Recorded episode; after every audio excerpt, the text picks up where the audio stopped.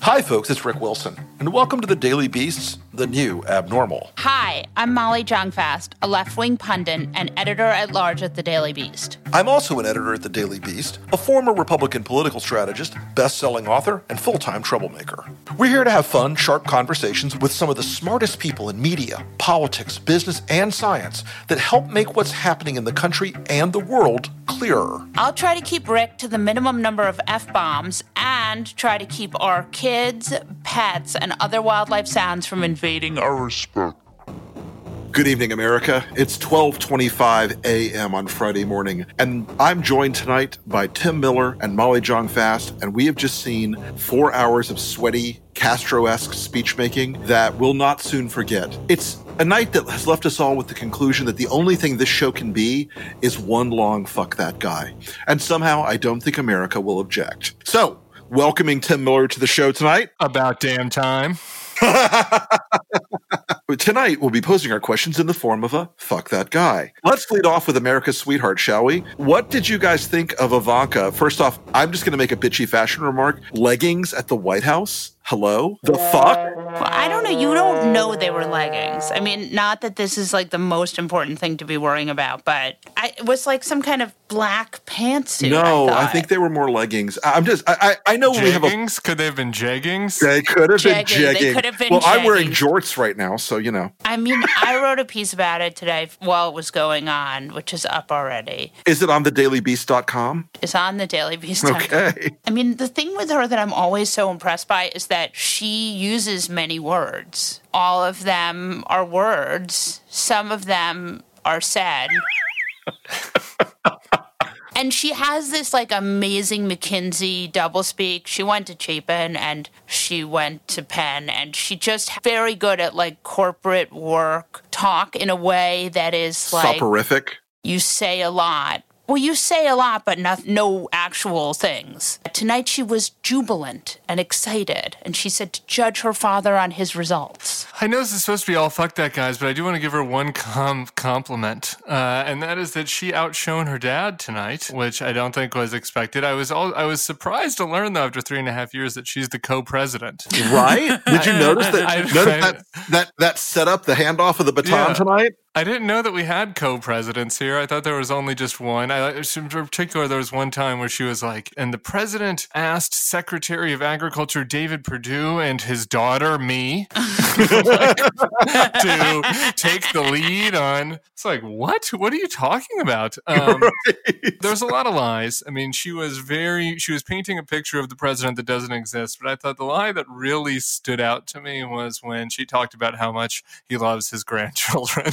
I mean, that was the one too, because he had built a model of the White and the House. Legos are still there. It's like, Yeah. how much, like, I, I'll put a nice steak dinner on the fact that he can't name all of her kids. I mean, there's no way. Absolutely not. There's no way. There's no way. He has a lot of grandchildren. He's had quite a few families. So- But Donnie Jr. has like 15 kids. Is that right? That's what I'm saying. Who would know? I mean, the hunting one. Right. you know, Mitt nobody talks knows. about his grandkids a lot. Like certain people, you know, discussing their grandkids as part of their thing. I can't ever recall Donald mentioning a grandchild. or we twice have now had Mary Trump on, and she is pretty much like there. I said, well, he really loves Junior, right? And she said, no, I think he thinks they're all idiots except for Ivanka, who he has this weird thing with. I learned tonight. Somebody tweeted at me that he didn't want to name Junior Donald because he was worried he'd be a loser. No, the, Too late. the irony. But you know what's interesting about Junior? I did think tonight Ivanka is an idiot and she is absolutely unequivocally the smartest of all of the kids. That is true, but here's the problem: is that Ivanka's speech was a direct conflict to Junior's speech, and, and like and like Junior is the one that's in touch with the people that are voting for Donald. Like, let's be honest. And so that was very noteworthy that you know she was talking about emptying the prisons, and uh, Junior was talking about filling them. Yeah, but Junior Junior speaks true. fluent dick, and so he's going to be the one that the Fox audience will gravitate to in 24, and they'll say Donald was robbed. We've got to have our revenge. But what's interesting about Junior is like all anyone talked about from Junior's speech, and I mean, maybe they're talking about different things in the Gateway Pundit Slack channel. But for the people I know, Molly, it's the Gateway Pundit Slack Jaw channel. Exactly. But all the people I know are talking about like what drugs did Junior do before his speech. I just want to throw in there uh, that I saw a lot of people on Twitter who don't, th- I don't think have ever done drugs, making assessments of what kind of drugs John Junior was on. And, and just, I'll just leave it at that. I thought there was some ba- some armchair drug commentary on Twitter that was maybe a little inaccurate. As someone who grew up in Florida in the 1970s and early 80s, I saw signs. well, I'll defer to your expertise. So our next fuck that guy of the evening is Crazy Eye Dan Scavino, who in the weirdest, most like, please get a restraining order against me before I kill again. That stare was just mortifying. I felt like he was staring at me and like weighing my spleen with his eyes. I'll have that for my supper. Dan Scavino, this is a real quote. I, I, had I had to write this down for the podcast. It's the only quote I wrote down for tonight. Where you've done more homework than Rick and I combined. Donald, the president, is a kind and decent man who shows endless kindness to everyone he meets. it, that might run contrary to what Miles said. You know, the endless kindness sharpen the fence spikes so that it goes all the way through their flesh. Yeah. Gas the immigrants, Bur- burning flesh, gas on the borders. Where are the alligators on the moat? Yeah, uh, Scavino was just he was on my fuck that guy list. Not not as like one of these plotting, crafty Trump world, you know, skeezy villains, but just as like this scary cult figure. Remember that movie Bob Roberts? No. At the end, there's a character that Jack Black plays. This like fanatic kid following this campaign around, and he's just like staring and staring. I was like, stop looking at me, Dan. it was awful. Can we just have one more second on Dan Scavino? I, no one has ever said this in the history of the world, but you're a groundbreaker. You're, a, you're like, a leader. yeah, exactly. One more second on Dan Scavino. But I feel like this is an important detail in just how like how professional this White House is. He was originally Trump's mm-hmm. caddy. Yeah. And now he's he's the ambassador to QAnon and the White House Twitter caddy. I mean, the voice of the president. And he's yeah. I mean he's firing and out he's also, tweets like he's making policy. and he's speaking at the RNC, which is probably not something that is all that common for your president's caddy. Why do you think Scavino made the cut and not Goebbels Miller? No, what is what day of the month is it? It's the twenty eighth. no, no, stop. Stephen it. Stephen is in his molting phase. he's in his cocoon right now, and he's he's going to shed his exoskeleton, and he will emerge Jesus like a Christ. beautiful butterfly on Labor Day. I, I, okay, if, if Molly got to go back to Scavino, I need to go back to one other thing about Ivanka because that was, that was driving me crazy. I think that fucking it just everybody has this person in their life that like doesn't like the president, doesn't like the tweets, think he's an idiot, but like somehow they get convinced that you know he really does the, these one nice things that they really like Ivanka, and I can just picture this woman with pearls who I know in my life who lives in North Carolina, who's a swing voter who was convinced by that bullshit. And I just, I have to admit, it just really, really upset me in a very deep way during her remarks. That I, that like, I do think in a, in a weird way, it was the only thing that might have kind of worked mm. for at mm. least a couple people. No? I don't know. I feel like this is more Rick's wheelhouse. I mean, to me, the granddaughter of the communists with the Ben Shahns drawings. Like this is completely insane. I would never vote for any of these people. But here's the characteristic of those swing voters: they are desperately trying to find a reason to stay with him. Right. They're terrified. They watch Fox. They're still terrified. They don't like him. They don't like the behavior. They don't. They don't like the thing with COVID and the economy. They don't like the racism. But they're desperately terrified, and they're looking for anything. So that's like last night. And honestly, the DC press does this does the same bullshit. Well, they like they're like, well, everything else is batshit crazy, but Melania read several remarks which seemed completely mm, sane. Yeah. Let's write a five thousand word think piece on Melania's influence on the White House. And so yeah. these, these swing voters will do the same bullshit, and they they will try to convince themselves, well, you know, maybe he'll learn in the second term, maybe he'll mature and grow into the office, maybe blah blah blah. That's what Ivanka's there for is Yeah. to be that Right. suburban meritocracy and smoothed out ambassador from Trump Trumplandia when we all know that most of them are batshit crazy. That's exactly the voter, voter I was thinking about, Rick, and that's what pisses me off. Because fuck, Yeah. No, fuck her. Yeah. Fuck that guy. Yeah. All right, so fuck swing voters except ones who might. I just don't want anybody who's a lying, who's a lying, mendacious scumbag like Ivanka trying to fool them into thinking that her father is not. exactly. I've been given a fuck that guy from the White House and the Trump campaign. They have a fuck that guy.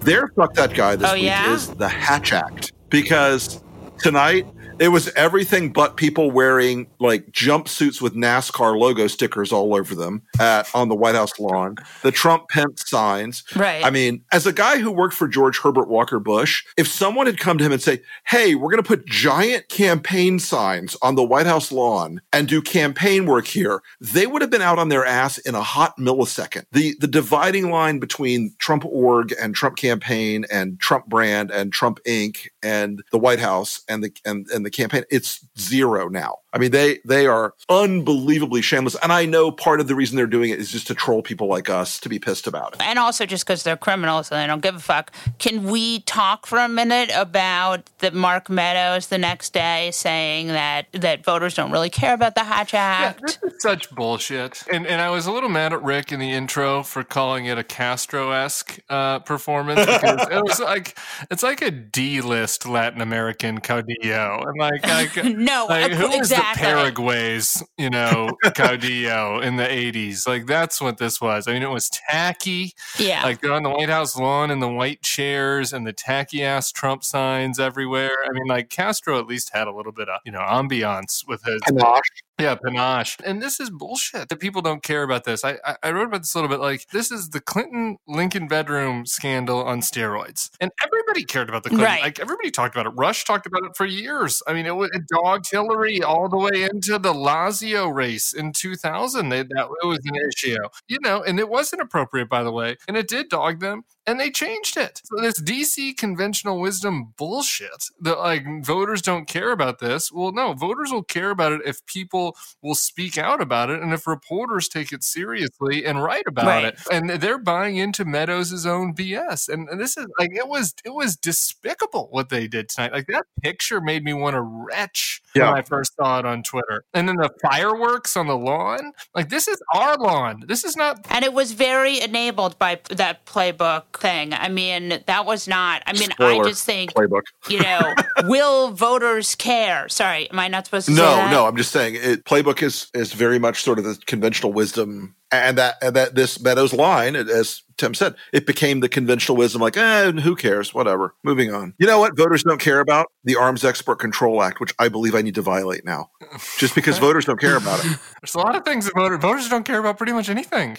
No, they really You know? don't. like, Yeah. They really don't. I mean, I know this is not in our theme of fuck that guy, but I saw Kamala's speech during the middle of the day today. Don't ask why I was watching television in the middle of the day, but I thought like she really made the case that Democrats sort of were not able to make last week about how COVID is much worse here than anywhere else, and that's because of Donald Trump. And I don't know who saw that speech at two o'clock in the afternoon besides me, but I did think it it was a very well litigated case against Donald Trump. I saw the tweets about it, and I'm happy that she's out there doing that. We had uh, the, our Republican Voters Against Trump ad. She was hitting on this. We got this ad running in swing states next week. uh, Like how you know her job was as a deputy assistant secretary for threat prevention, and so they had a pandemic plan. They spent two months doing nothing because Donald Trump didn't want his stock market to dip a couple of points, and Yep. and and they had Yeah. people in there that were trying to stop it. And, and I do think that this is you know a critically important case that people need to make. And, and here's the thing about this week, going back to fuck that guy, fuck these guys for telling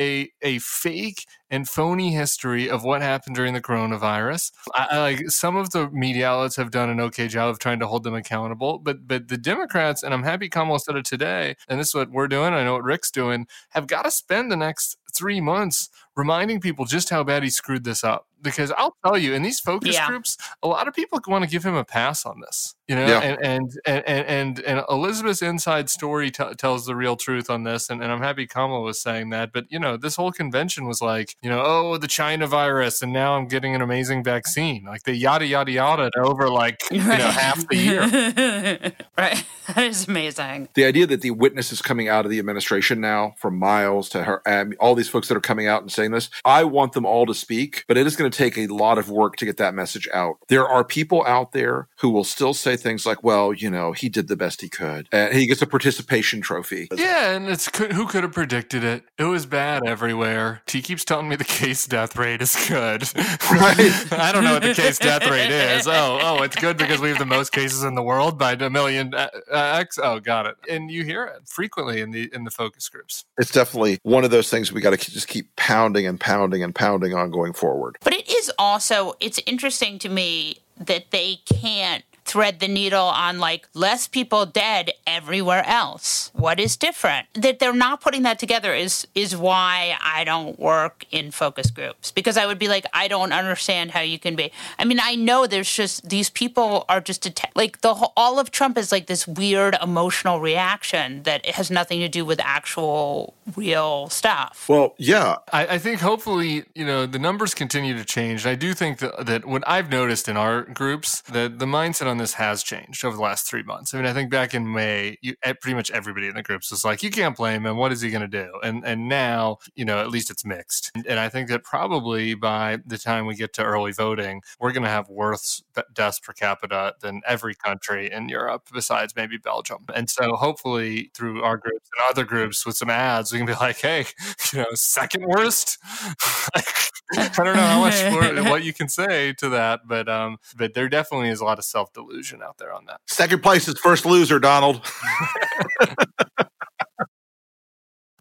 The new Abnormal is going to release a limited run series of bonus interviews over the next few weeks. Starting in August, we'll release a new one each Sunday. But listen carefully. Only Beast Inside members will have access to these. So head over to newabnormal.thedailybeast.com to join now. Your Beast Inside membership helps support the great reporting at The Beast and podcasts like The New Abnormal. Thanks.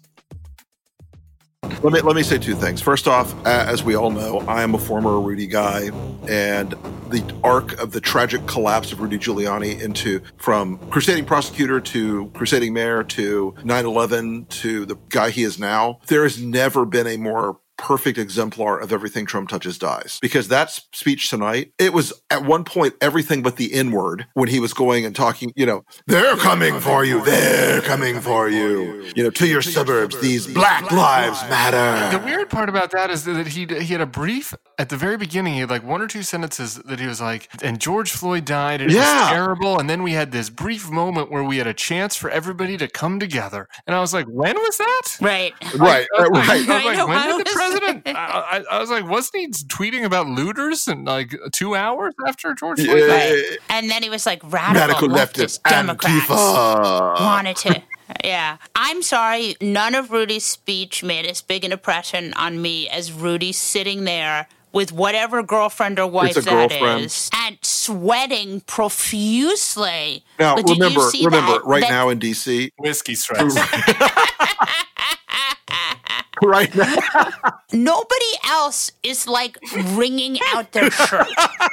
Okay, you're sitting there. He's got like a Wilbur, no, no, Wilbur Ross. that expression of Wilbur Ross's face was, "I see the light now. I will go toward it. well, I will leave. The, I will shuffle off this mortal coil." Can you imagine though, if you're Wilbur Wa- Ross's wife? Okay, he's eight thousand years old. He recently got out of the hospital. He's had everything wrong with him in the world, and you're going to take him to a super spreader event outside with no mask. So basically, she's ready to get the money, right? Duh, duh. That's what's happening here. I mean, his case fatality rate has got to be pretty high after that event. The last big event like that killed Herman Cain. There were fifteen hundred people there tonight, from what I read. Well, they wanted 1,500, but they were like 1,200. They had to move out some chairs. My quick Rudy fuck that guy is this. Uh, he literally said these words Trump's disciplined work, that work ethic. Fuck that guy. that guy. A disciplined work ethic.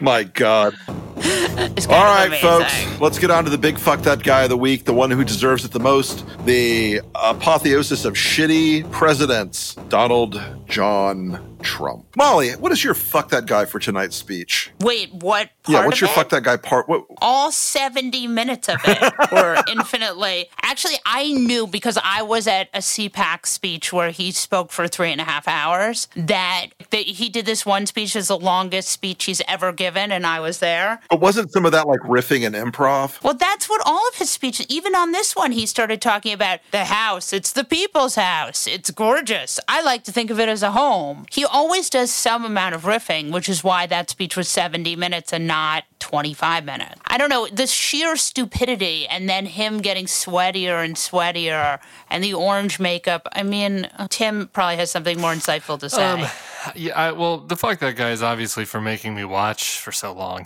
I mean, it literally Yeah. went on forever. uh, so I, we don't need to belabor that point, I guess. But uh, you know, look, I, I thought it was interesting how he didn't really seem into it. You know? You know, like I, he didn't seem to have his heart in it. It's like usual, you know. He he he seems to enjoy his ad libs. Like he like enjoyed his ad Right. lib when he like made fun of Joe Biden for being a pedophile, or kind of like tried to do Right. a winky QAnon pedo- Joe Biden's a pedophile joke. Enjoyed it when he was like joking about how he liked his old life better, and like he enjoyed it when he like got to turn around at the White House that he was despicably standing in front of and be like, "I live in there now. I get to rub it in." Yeah. Most of the text of the speech, like the whole illegal immigrant section, which you would think would be this guy's bread and butter by now. I mean, he was stumbling over the lines and slurring them. He wasn't landing the hit lines. Uh, speech was was very much kind of a State of the Union esque, like rote.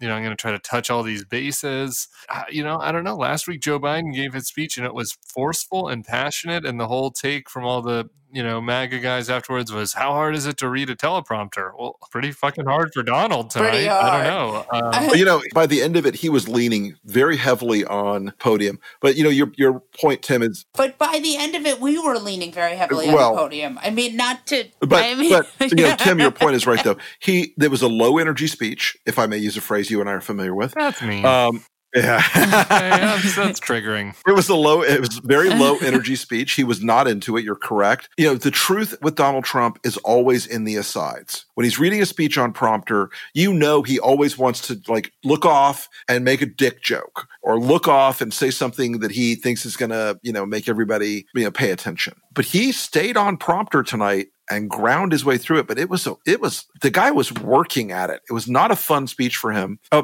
it also, by the way, a, a brief mini fuck that guy for the White House speechwriters. If you're going to have 16 people write a fucking speech, have one person look at it at the end and conform it so it sounds like one person wrote the fucking speech. So that it sounds like one person's reading the speech. too complicated. Too com- no one has time for that. There's golf and tweeting. But I was going to say the thing that I'm always impressed with with Trump is that he has a lot of trouble reading. Yes. You don't say. But I mean, when he gets up there, he's never practiced the speech because that's not, you know, his thing. And then he just can't, he sort of stumbles. And then he also finds reading very boring. So, I mean, every speech where he's not saying crazy shit is him being totally bored by whatever they're making him My favorite misread of tonight was um, we have pioneered the fatality rate. yes, we have. Fuck that guy. I personally am extremely worried about people getting COVID from this. Like, it is a pandemic. Like, just because you're not interested in it doesn't mean that these people won't go home and spread this to their. I mean, don't you think there's a chance that this could be part of like a much larger public health disaster? Well, I mean, he is he is the head of the largest public health disaster in history, but this could be certainly yeah, there could be some ancillary victims from this tonight because they were all sitting cheek by jowl, sweating. Yeah. Yeah, I'm not. I'm not saying I'm not worried about that, but I'm, I'm more worried about something else, and I, I'm hoping that Rick can talk me off the ledge here because maybe I just have PTSD. But as much of just a kind of rollicking, ridiculous shit show that all was for Mhm. four days, I do worry about those voters Rick was talking about who are looking for an excuse to to like Trump, and I, and I worry that that we see a little bit of a bump from him because for this is the only reason because there's this group of voters who didn't like him, held their nose and voted for him, and for like five months now, he's just reminded him reminded them why they hate him. The tweets and the the press conferences in Lafayette Square and Psycho Morning Joe, and like for four days, uh, it was pretty gross for all of us. But but he kind of reminded them why he liked why they liked him. Maybe I'm a little worried. I'm more worried about that than the COVID super spreader. Let me talk you off the cliff. Okay, thank you. Donald Trump for four days has had the shock collar on him. They have been keeping him as much in the box as they can. They've convinced him this is the big show that'll turn the numbers. But we all know something about Donald Trump. After he's been disciplined and held down by his staff for a couple of days on any on any item, he has an equal and opposite reaction and goes fucking nuts. And so he's going to tweet out some crazy shit tomorrow about that kid in, in Kenosha or something because he wants to go have fun now. And his, he's got no discipline whatsoever. So we'll be back to crazy Donald in a matter of minutes. And whatever's happening in my role as the shitty Trump anthropologist, he will, he's bored and restless and he will start talking shit because he just, he does it every time. We haven't talked about this yet, but the fact that they're down, they've pulled their ads down for the second time in a month. I suspect we're about to see a whole shit ton of race war ads because um, whatever wasn't working before, they pulled everything down. I think they're going to reset and go full on race war. And uh, and on that point, I know I'm not the host of the show, but I've only been invited on once, and I've had two bourbons, and I'm just ending with my fuck that guy. yeah, of everybody who is. De-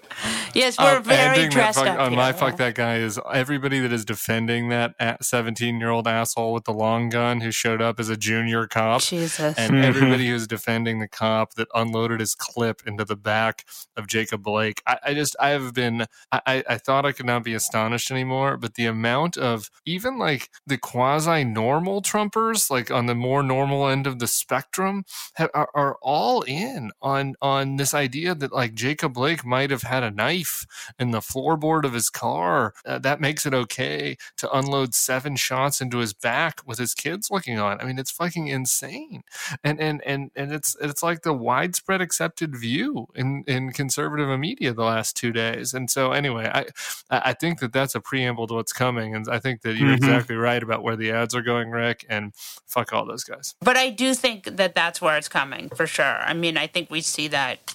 I think that police, they didn't think that police ad was terrifying enough. Well, some breaking good news on this front. I just peeked down at my Twitter, and Jim Acosta said a senior White House official told him that everybody's going to catch this thing eventually. I wish I was shitting you. Yeah. On that note, we'll wrap up this episode of The New Abnormal from the Daily Beast. In future episodes, we'll be talking with smart folks from the Daily Beast and beyond from media, culture, politics, and science who will help us understand what's happening to our country and the world. We hope you'll subscribe to us on your favorite podcast app and share the show on social media. We're just getting started and don't want you to miss an episode. If you'd like to follow us on Twitter, I'm Molly Jong-Fast and he's the Rick Wilson. Thanks so much for listening, and we'll see you again on the next episode.